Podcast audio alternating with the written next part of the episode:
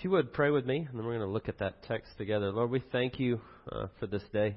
Uh, we thank you for the opportunity uh, to gather together in this place. We thank you for your word, uh, that you've preserved it and kept it for us. We thank you that you teach us through your word, that you correct us, that you show us more fully uh, what you're like and what that means for us.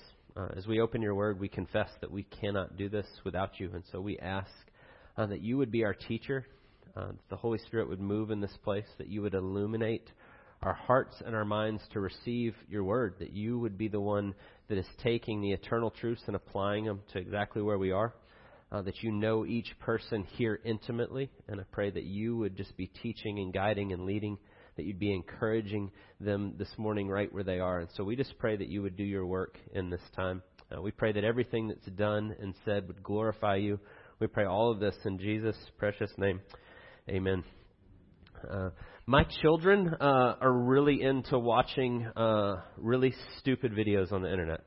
Uh, and it kind of drives me crazy a little bit, but sometimes uh, there's this thing that they do where they come and they want to show me, you've got to watch this, you've got to see this video. And usually it's something ridiculous and stupid. Uh, I see Adam smiling because my kids do it to Adam all the time whenever he's at my house. Watch this, you've got to see this. And so lately they've been showing me what they call fail videos, like people doing stupid stuff and then failing miserably at it. And so they, for whatever reason, think that's really funny. Uh, some of them lately were uh, watching people who don't know how to use weight equipment at the gym, and then they're like almost killing themselves. They're like using it upside down or backwards, or then they drop a bar on them, and they just think that's really funny. Uh, and so it's like you see this. Uh, just when you misuse something in that way, like you don't know how to use it, it can quickly cause lots of problems. But one of the things uh, one of my boys were looking at with me the other day was um, people's biggest fails using ladders. Uh, it was just pictures of people using ladders uh, in crazy ways. Uh, one of them was a guy had a great big huge A-frame ladder and then another ladder on top of it. And you're looking at it like that can't be good. Or, or the one uh, that was uh, kind of won this contest. They were asking people to submit pictures. One was a a guy had a great big excavator with the bucket up. You know what I'm talking about? The thing that digs. It was way up in the air and the bucket's up there, and he had his ladder on top of the bucket and then leaning against his house to get to the top of his chimney. And the ladder was like this, and he's like 50 feet up. And so you see these things, and you're like, this is terrible. This is a, not a good idea. Or, or one was a guy had a trash can with wheels on it, and on the other side he had a cart uh, with four wheels on each corner, and his ladder was in between the trash can and the cart as he's working on a sign like 30 feet up or something. And so you see those things and you go, that's not good. And so it's when you start to misuse something, like, like a ladder is helpful, uh, but there's safety regulations, there's a proper way to use it, but when you misuse it quickly, you can get injured, or in those cases, maybe die with some of the things those people were doing. It's pretty scary to see how, if you use it or you misuse the equipment, uh, it can cause all sorts of problems. And so that's a little bit what we started to talk about last week. Is we're in this section in Ephesians on marriage. Uh, we talked about uh, last week kind of big idea things on how our culture misuses or missees marriage in the way that God's given it to us. And so when we misuse it or we don't use it in the way that God has designed it, quickly there can become all sorts of problems. And so last week, what we did, just as we started in this section in Ephesians 5, we have one of the longest passages in the Bible uh, that is addressing marriage and what it looks like and the way God has designed it. And last week, we just kind of tried to clear the table a little bit, God's idea, big picture of what marriage is. And so if you weren't here with us last week, we just said it's God's idea. God is the one who, who created and ordained marriage. You see Paul in Ephesians 5 as he's writing this letter to the early church. He quotes from Genesis chapter 2 and verse 31. And so we went back and looked at big picture what God was doing. That God is the one that designed marriage. He designed it to be one man and one woman in a monogamous committed relationship for life. And then we said that that image that he gives us and what he says here in verses 31 and then in 32 is that God has designed marriage that way the faithfulness of one man and one woman for life, that faithfulness together, that fidelity in that relationship is to point us to Christ's love for us in the way that God loves us in Jesus. That it magnifies, it's supposed to show that. And so that's kind of where we were last week, big picture. Today I want us to kind of flesh that out a little bit more and think about the purpose that God's given us in marriage. That's the big idea, but then the purpose that God's, what He's doing in that, how we could say we're seeking to glorify God, If marriage is designed to point us to Christ's love for us, the church, his people, then we should look at how Christ loves us. And that helps us to understand what it looks like to have a healthy marriage in the way that God has designed it to be. So, real simple uh, this morning, what we're going to do is think about the ways in which Christ loves us. And, and Paul has a couple things to say about this in verses 25 to 27. And that's kind of where we're going to zero in today. And so we're going to think about the way Jesus loves us and the, how that informs us on how we should love our spouse within our marriage. And then secondly, we're going to think about how do we practically do this. So the first half is kind of the big picture of what God's doing and what He's saying it is, it is for and the purpose. But then the second part, practically, how do we do this? And I would tell you, just as, as we sit here, if you're not married or you're not sure, uh, maybe that's in your future or wherever you may be in that, a lot of the things he's going to say about the way that we love our spouse is the way that we love one another within the family of faith as well. A lot of it is, is kind of goes for both. So don't tune out if you go, well, I'm not married and that doesn't apply to me. There's a lot of what he says that's very applicable to right where we are and seeking to love one another in the way that Jesus has loved us. So, Let's look at this first part of how Christ loves us. And so if you look at verse 25 to 27 with me, Paul writes, Husbands, love your wives as Christ loved the church and gave himself up for her, that he might sanctify her, having cleansed her by the washing of water with the word, so that he might present the church to himself in splendor, without spot or wrinkle or any such thing, that she might be holy and without blemish. And so last week we talked about the first part of that, this idea of Christ loving the church in verse 25 by giving himself up for her. And we go right to the heart of the gospel, the good news of what we believe about what God has done for us in Jesus. And at the very heart of that is Jesus' sacrificial love for us. That we as sinners have have uh, turned our back on God, that we've ignored Him and the world that He's created, and we've, we've create, we have created this separation from God in our sin because of our rebellion. And God has condescended to us. He's given us His laws and His ways to respond to Him and to be in a relationship with Him. But in doing so, it shows us that we haven't done it.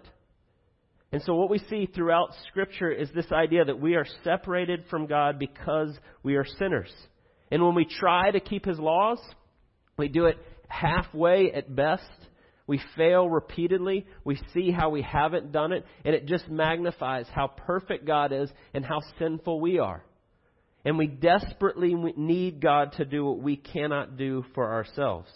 And so what we see is that Jesus comes and does what we could never do for us. He lives this life perfectly in every way. He loves God and loves people in everything and in all ways perfectly. And in doing so, as he, as he lowers himself to become into creation, to live this life perfectly, he takes our sin on himself, and then he gives us his righteousness by grace through faith. And so when he goes to the cross, he goes to the cross not for his sins because he is perfect in every way, but he goes for yours and mine. He pays for our sins and then he gives us his righteousness. And he does that by giving himself up for his bride, the church. And that's what Paul's talking about in verse 25. And so if we would put that in great big theological terms, the way the Bible talks about it, that's what we call justification. We are made right in God's eyes through what Jesus does for us. The only way we can be justified is not by our good works, but what through Christ has done for us. The perfection of His perfect sinless life and His atoning death on our behalf. That's the very basics of the gospel that we proclaim. And so we say that that's the first part that he's alluding to there when he says Christ loved the church and gave himself up for her. And so when you put your faith in Christ, by grace through faith, you immediately get the benefits of that. You're restored with that relationship with God. You are made right in His eyes. You are perfectly right in every way because of what Jesus has done, not because of what you do. And that is the good news. And so often when we talk about Jesus and his love for us, that's what we say. He died for my sins. That is absolutely true, and that's right. Uh, we oftentimes, though, when we talk about the way in which Jesus loves us, oftentimes we stop there. He's died for my sins. He's taken them away. That's it. And so you say, well, what has Jesus done for you? Well, He's died for my sins. That's what we say, especially in the church in America today. We say that frequently. But when we really start to think about the ways in which Jesus loves us, which Paul's saying is the way that we're to love our spouse, he actually does a lot more than that. He doesn't just die for our sins, he doesn't just give us his righteousness, but then he gives us the person and work of the Holy Spirit to come and indwell us and begin to remake us into his image. And so if you look closely at verse 25 and 26 and 27. If you're a note taker or you like to write in your Bible, you could put right next to verse 25 justification. Christ loved us and he gave himself up for us. He dies for us. He takes our sin, gives us his righteousness. We are justified in his sight. Verse 26, he says that he might sanctify her, having cleansed her by the washing of the water with the word. You could put sanctification next to that. Justification in verse 25. Verse 26 would be sanctification, which is growing into what we now are in Christ and making that a reality in the way we live our life. We're already saved. We're already made spotless and perfect in Jesus' sight because of what He's done. But in the sinfulness of our flesh and our body, we're still struggling to believe that in every area of our life. And so we struggle with making that a reality, but that process in the Bible is called sanctification. It's what we talk about when we talk about discipleship. Discipleship is helping one another to grow in that, in our sanctification. And so that's verse 26. Verse 27, he says he's doing that so that he might present the church to himself in splendor without spot or wrinkle or any such thing that she might be holy and without blemish. That's called glorification. God is going to finish that work in all those that are His that have put their faith in Him. And even though in this life we struggle to make that a complete reality, and we still have setbacks and we sin and we go through that and we're wrestling with it, He's going to finish the work that He started. Paul says that in Romans 8. He says, Those whom He predestined, He also called, and those whom He called, He also justified, and those whom He justified, He also glorified. He's going to finish that work. He who began a good work and he was going to bring it to completion. And he's going to do it all the way to the end. And so when we start to think about the way in which Jesus loves us, it's not just as wonderful it is that he died for our sins and he gives us his righteousness, but now he's going to make that a reality in every part of your life. And so when you die, or when Jesus returns and you stand before him, you're going to glorify him completely. Glorification. You're going to reflect back what he's like, and it's going to come into every part of your life. That is really, really good news. All your sinfulness will be gone. And you will fully reflect the one who made you in the way that you were created to be in fullness. That's what we call glorification. But we, right now, as people, are in the in between. We're in the process of our sanctification. If you have become a believer and you've put your faith in Jesus, and even though you have Christ's righteousness, you're struggling to believe that in every area of your life. That's what we say discipleship is. Bringing every area of our life under the obedience of Jesus through the power of the Holy Spirit. It's not that you're not saved. It's not that you're not a Christian. It's not that Jesus, in Jesus, God sees you perfectly already, but it's you're working that out. And so in that process, we're struggling to work that out and we're continuing to do that. But here's what I want you to see as it pertains to marriage. So he tells you that this is the way Jesus loves us. He justifies us. He's sanctifying us. He's going to glorify us in the end in the same way husbands should love their wives. And what he's saying is that marriage in its purpose is to help in your sanctification. It's to help you to grow into the future glory selves that you will be in Jesus. And God has designed it that way. And so when we said last week that, that marriage is there to point us to God's love for us in Jesus. And the way that He does that practically is that we're to help one another to grow in our sanctification. And so Paul's saying, love each other in that way to help each other to grow up in that. And so the purpose of our marriage is to help to sanctify one another to grow into the future glory selves that God's created you to be in Jesus. That's very different than the way the world looks at marriage. It's very different of the purposes and the things that we put on marriage that cause lots of sort, all sorts of problems when we play them out. Probably the biggest when you talk to a young couple that's just gotten engaged and they're really excited about being married. A lot of times it's centered around an idea of kind of romantic love. I found this person and I'm so excited and they make me happy and I have all these feelings, intense feelings, and they're real. I'm not making fun of that. I'm not downplaying those. There's these intense feelings that go with it and you're in love. And what happens is we, we take it and we pretend like, or, or we mistakenly say that love is this feeling. It's this feeling in this moment and I feel this and this is what marriage is about. And anyone that's been in a relationship for longer than a year, or maybe two years, knows that those feelings wane, they ebb and flow. Sometimes they're stronger and sometimes they're weaker. And if you make that the purpose of your marriage, it will struggle. Usually wrapped up in that is, is physical attraction, intense feelings, there's lust thrown into that. There's all those things together, and it's really intense. And then over time, it starts to wane. And if that's what you've built your marriage on, that purpose of maintaining that feeling, it will not last. And it will be a struggle. Because that's not the way God designed it. That's not to be the center thing of your marriage. And so what happens is that starts to wane or we struggle through that. And so then we pivot to something else. Maybe it's the life we can build together, or the stuff that we can have, or the retirement we're going to enjoy, or all these things that we seek to make the purpose of our marriage. But all those things are fleeting, and none of them can stand up to that. And so we do it in all these different ways. A lot of times what happens is those intense feelings are there, and they start to wane, and then it suddenly pivots to children. We'll have kids and build a family, which is wonderful. It is God's good, gracious gift. Children are designed to be part of your marriage, right? In that way, if God's gifted you in that way, that's the way they're supposed to come out of that is, is in a marriage and the way God's designed it. But if you make children the very center of your marriage, guess what happens? If you make it all about your children, they grow up and they move out. they're not, hopefully, they're not there forever. Or if you make them the center, guess what will happen? You'll begin to crush them with the weight and the expectation of making them the center of all of it because they're not supposed to be the center of it.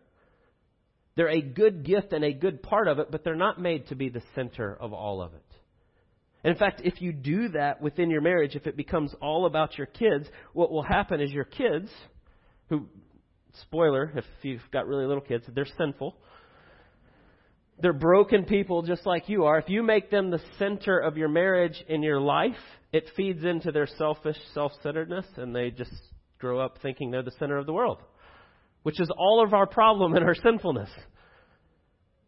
And not only that, if, if you do that, if you make them the center of your marriage in every way, you know what happens? As, as you grow in that relationship, as they see that, you're showing them a really unhealthy marriage.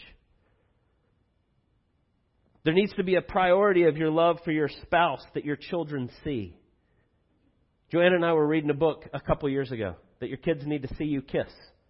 They need to see you be affectionate. They need to see you tell each other that you love one another. And the boys have just gotten to the age where they're like, that's gross. Please stop. Right? They don't like that. But they need to see a healthy marriage and what it looks like and that priority of your spouse in the center of it. But even that, if it's the person, but if it's what God has designed it to be, which is our sanctification, of, of helping one another grow in the fullness of what God has designed us to be, that can sustain it.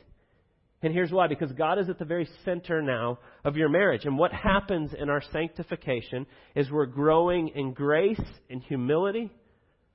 We're seeing that we're more sinful than we ever dared imagine, but we're more loved and accepted than we ever dared hope in Jesus. And as those things are happening, you're growing closer to God together. And as you're growing closer to God with Him as the center, you're getting closer together. And that relationship is getting stronger. And that's the way it was designed to be. It wasn't designed to be about all these other things, although the other things are good gifts that come along with it. But it was to, for your sanctification to grow up into that. So how does that work? That's what Paul says here. He gives you those things, and then he says, in the same way, husbands, you should love your wives. So, how does that work? What does it look like, our sanctification growing together in this? And so look at what he says. Verse 25, he says, As Christ loved the church and gave himself up for her. Part of that loving your spouse is dying to yourself and caring for their needs and putting the other first. But then look at what he says in verse 26 that he might sanctify her, having cleansed her by the washing of the water with the word. And so when we start to think about what does it look like in our life, I want you to think about everything Paul's been saying that we're called to do as the church. And it certainly is true within our marriage. It has to have a balance of grace and truth. He's been telling us to speak the truth to one another to tell each other, to, to walk with that together. And so there has to be a balance of that if we're washing with the water of the Word, speaking the truth, pointing one another to what is true about us in God and what that looks like. It means speaking the truth with great grace. And so within your marriage, that should be a part of it in the way God has designed it to be. That we're lovingly speaking the truth to each other. And it's really easy to get this wrong. I think you could ask any married couple in the room. And they'd tell you about all the ways they've gotten this wrong. In fact, I was thinking about this. I'm going to tell you a couple things about my marriage as I go through this. If I take everything I've learned in almost 17 years and I boil it down to like 10 minutes of my sermon, it sounds like I kind of know what I'm doing. Basically, that's like all the wisdom I've got, and it's like this little bit. And so I'm sharing this as, as what God's design is, but I'm fumbling my way through it every day. And so when we speak the truth to each other, it has to be grace and truth in balance. It's easy to slip into going, I'm going to speak the truth and then becoming a know it all. That has to have the last word on everything, that is always right. That's not right, that's not true, that's not it. I'm gonna have to, do you know someone like that? You ever been around somebody like that that can't let anything go and they always have to have the last word and they have to say that? Yeah, it's terrible. and the last thing you want is your spouse continually telling you everything that's wrong all the time, totally, and everything. And so we want to speak the truth, but we want it to be filled with grace. It's important in our marriage that we feel supported and encouraged that you listen to your spouse. I want Joanna to be able to come home and tell me what happened in her day. This is what happened, and this is what's frustrating, and this is where I was struggling, and this is what was going on, and this is what was really great. And I want to be a good listener. I don't know about you. Guys, it's hard sometimes just to be quiet and to listen. We want to quickly say, well, this is what you should do. Oh, that's what happened. Well, here's how you fix it. And sometimes it's good to speak truth and to be there, but sometimes it's good just to be quiet and to listen. And so we can err when we just constantly have to say something. But the other side of that is your spouse can be sharing with you and telling you things and saying things that are not in alignment with what God's Word says. And if you just nod in agreement and go, yeah, yeah, I understand. And you never ever speak the truth, we've erred on the other side. It's speaking the truth with great grace to one another. And so think of all the things that Paul's been saying in Ephesians. Be kind and tenderhearted, forgiving one another. Right? So we want to be kind in the way we do that and the way we say it. We want it to be with great grace. But he's also telling us to submit to one another out of reverence for Christ. He's also telling us to speak the truth and love to one another. And all those things he's saying about the church, the church in general also apply to us in our marriages, especially if the purpose, as he says here, is our sanctification, growing up into a fullness of what God wants us to be. And so we speak the truth in love to one another. When we look at Jesus, we see the perfect balance of this in every way. There's a great example in John chapter 11. Lazarus has just died. Lazarus is a dear friend of Jesus. And he has a sister, Mary and Martha. And Mary and Martha are very different. We get these little glimpses in the gospel. Martha seems to be a doer that's always busy and on the go, more outgoing, quick to speak, say what she's thinking. Mary seems to be much more kind of contemplative, in the background a little more. You see, they're very different personalities. And so Jesus shows up, and Lazarus has been dead for three days, and Martha runs out to meet him.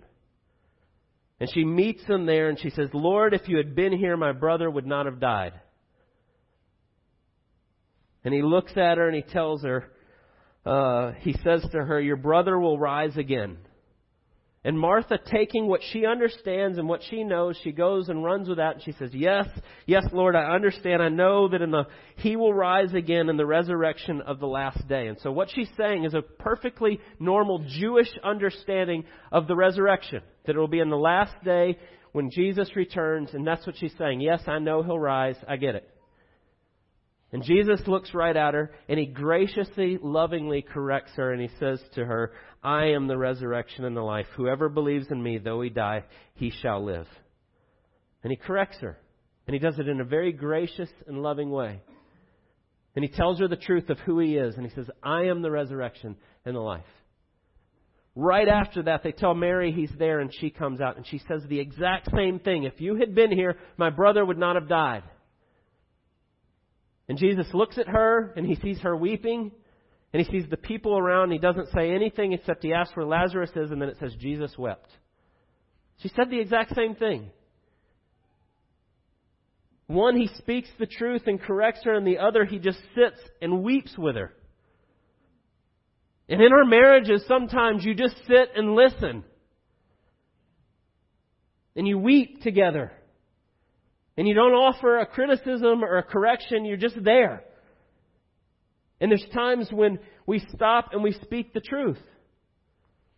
Or from my experiences, sometimes it's you sit and you listen and you weep together and then maybe a day or two or three days later you come back and then you address some of the things that need to be addressed. But it's truth and grace in this balance that we see. And if we don't ever speak the truth to one another, we're not going to grow up into the fullness that Jesus would have for us. And God's designed us to do that together in our marriages. And so it's the speaking the truth in love to one another. But when we do that, when we begin to speak the truth in love to one another, it always has to be centered on the person and work of Jesus. So we say here of gospel fluency, gospel centeredness. That as we speak the truth to each other, we're pointing one another back to what we've been designed to be in Jesus, what our identity is now in Christ. And if we don't do that, we're not professing the fullness of what God's told us. And I want you to think about how that works. It can't be just correcting. It's not just telling your spouse what they're doing wrong. It's not what I'm saying. Look closely at what he says. Verse 25 is Christ loved the church and gave himself up for her. Justification. He saved you by what he's done for you completely and totally. It's all Christ and nothing else. And then sanctification comes. You're already this in Jesus, and now you begin to live it out.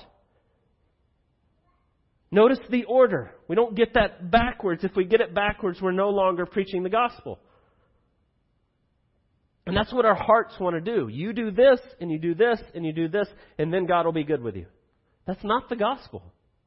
Jesus has already done it completely and totally, and now you get to live out of your new identity in Christ in every area of your life. And so I want you to think about how easy it is to mess that up if we get the order wrong. You can speak the truth to your spouse really graciously. I mean, very kindly and sweetly, and not just snapping, but addressing things that are true. Speaking the truth. If your spouse is complaining a lot, right? They're just complaining about what's happening or what's going on. It's a normal part. We do that with the people closest to us. We kind of put those things out there. You could easily say to them, and be completely true in doing so, being filled with the Spirit in Ephesians that we just looked at means giving thanks always and for everything. Right? So they're complaining, and you say, well, give thanks always and everything, and stop complaining. And you could say it way more gracious than I just said it, right? Don't say it like that. Sweetie, have you considered, right? Or however you want to say it. Right? And it could be really, really gracious and loving, but what you're saying is don't do this and do this. Or, or maybe it's anxious. I'm really worried about this. And you go, hey, Jesus says be anxious for nothing. That's true. He does say that. It's exactly what the Bible says. Be anxious for nothing. Look at the birds in the air and the flowers of the fields. Don't I take care of them? I'll take care of you. But you could say, Jesus says, be anxious for nothing. It's okay. Don't worry. Or someone's really ugly to your spouse at work and they come home and they go, man, that guy or that. And you go, don't repay evil for evil. Right? These are all, this, I'm quoting the Bible to you. It's what God says. But if we do it just in that way and we continue to say that, there's still going to be problems. We're still going to struggle, and I want you to consider why. Your spouse is your closest confidant. The person who sees you most unfiltered, sees all your mess. They see all the things you blow it, which you do. Right? You can put on a good front for people that see you every now and then, but people who live with you and see you in every moment see it all. And if what we do is then constantly say, you're doing that wrong, don't do that, do this. Don't do that, do this. Don't worry. Don't complain. Don't be anxious. You just keep going over and over telling each other those things and you keep saying that. The problem is constantly telling them just to try harder is not how your heart is changed. Your heart is changed by the grace of God. And it's recognizing the grace of God in your life and seeing who you now are in Jesus and what that means for you. And so it's not just saying, this is the truth, now do it. It has to be centered on the person and work of Jesus or it doesn't work. How often we believe our justification, we're saved by what Jesus does, but now our sanctification, walking that out is our own power. Yeah, Jesus saved me, but now I've got to get to work to do these things. You are saved by grace. You are sanctified by grace. And so when we're speaking the truth to one another in our marriages, that God would be magnified in that, that we would glorify Him in all those ways, it's going to be centered on the person and work of Jesus.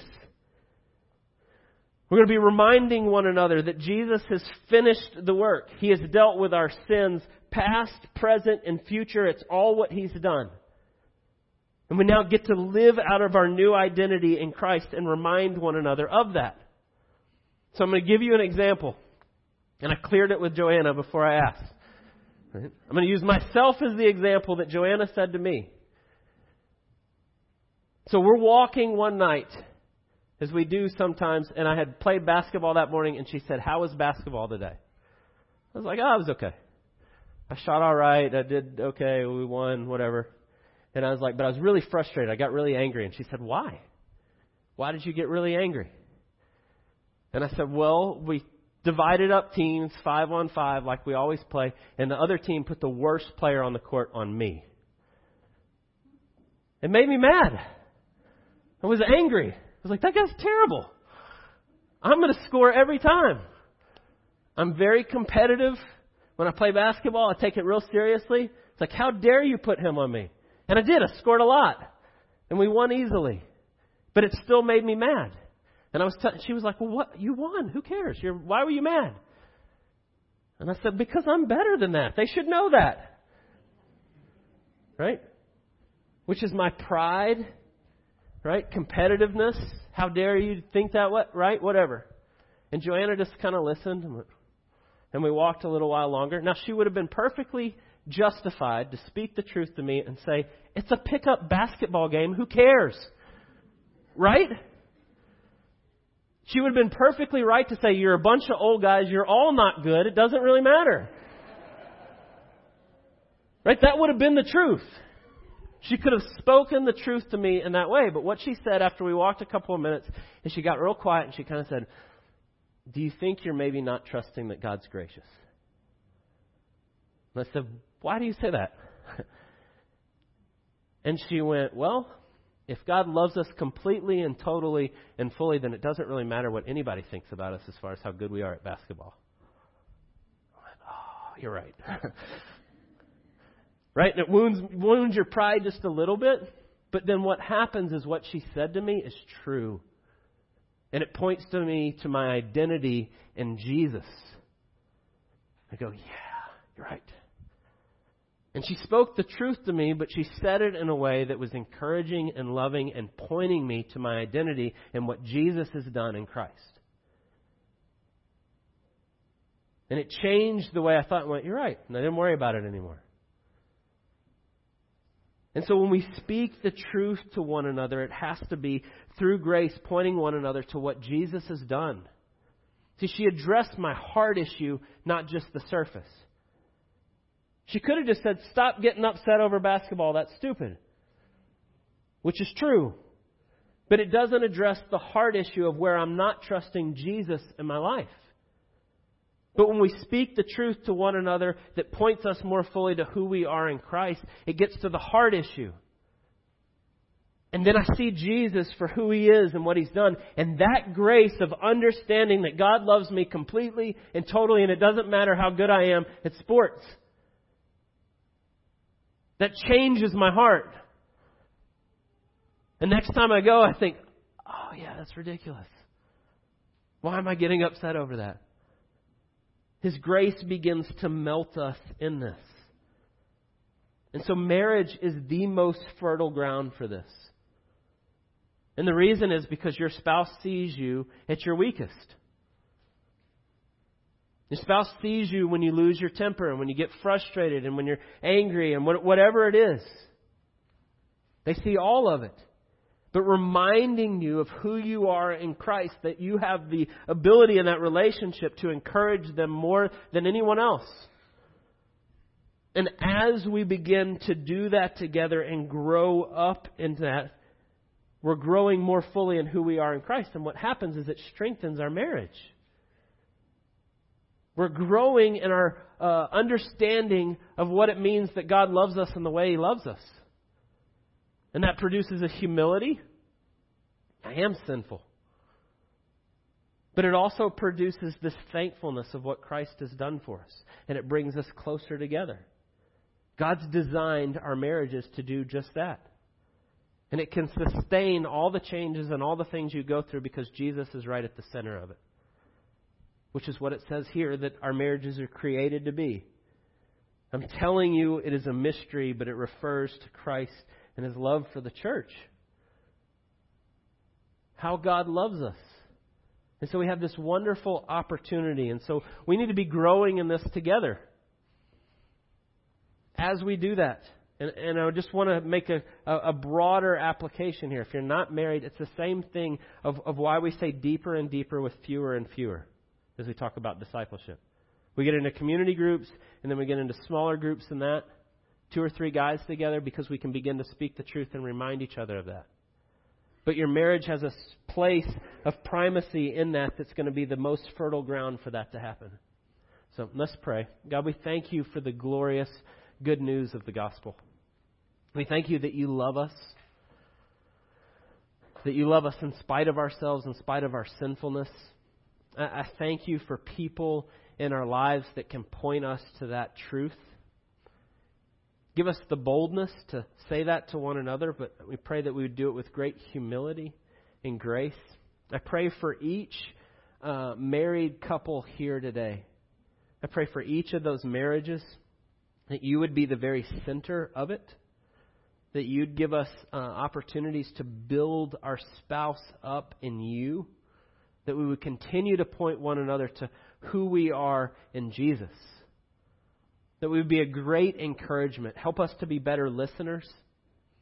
Help us to be spending time in the Word that we recognize the truth and that we can encourage one another in it.